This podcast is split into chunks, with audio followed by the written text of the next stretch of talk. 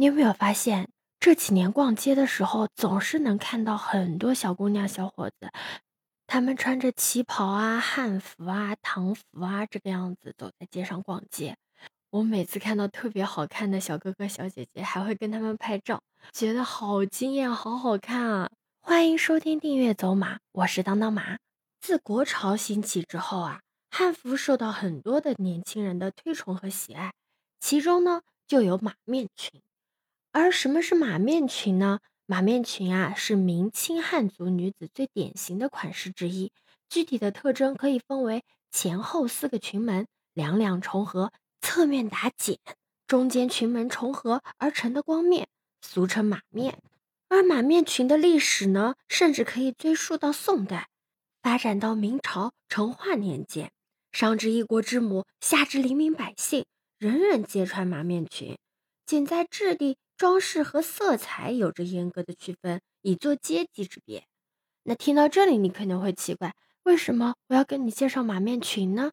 别急呀，你听我讲啊。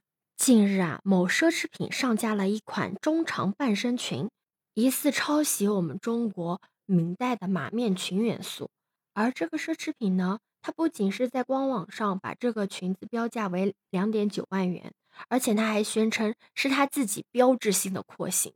它这个裙子前后片交叠剪裁跟我们的马面裙极为的相似，却被称为是自己标志性的廓形，瞬间引起了广大网友的热烈讨论。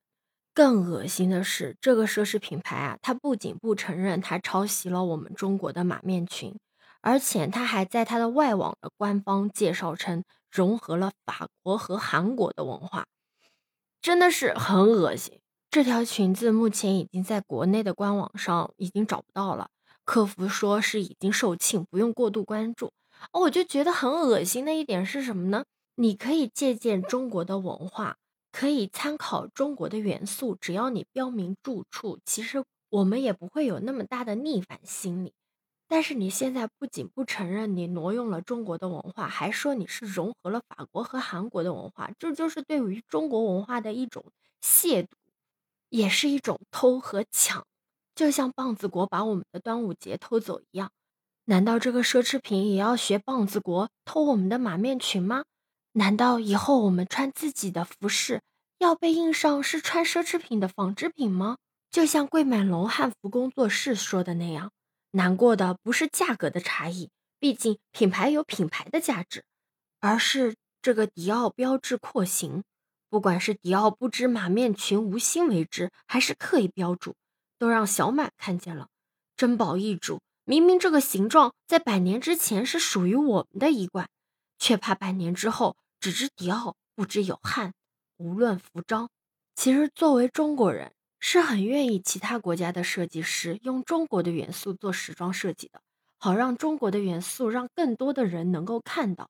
就像海盗爷的蝴蝶夫人秀。还标注了大量参考中国文化，参考是需要标注的，而不是一声不吭的拿走。像这个奢侈品的行为，已经严重涉及到了会让世界误认为马面裙是他们的经典廓形，而不是中国的传统服饰。